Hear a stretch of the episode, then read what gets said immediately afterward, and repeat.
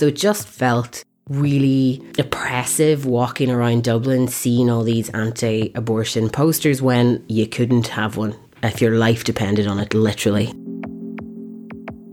It should not have taken the death of a woman to show parliamentarians that risk to life meant risk of death.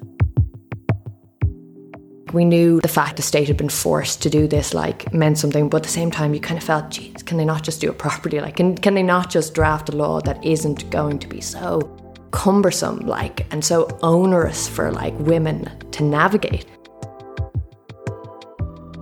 We knew a referendum was on the way. After the marriage referendum, we know that it was the next thing that had to be changed. Right from the beginning, there was the whole all three co directors. It's a bit odd, it'll never work, which is just code for all three women can't run a campaign. And I just heard someone, like one of our pals, be like, oh shit, Merge is in the house. We had a plan for social media if it went no.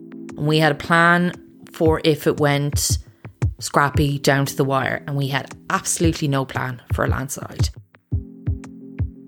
for me, the low light, of course, is being completely left out of the entire campaign. How the Yes Was Won, launching May 25th. Find us wherever you find podcasts.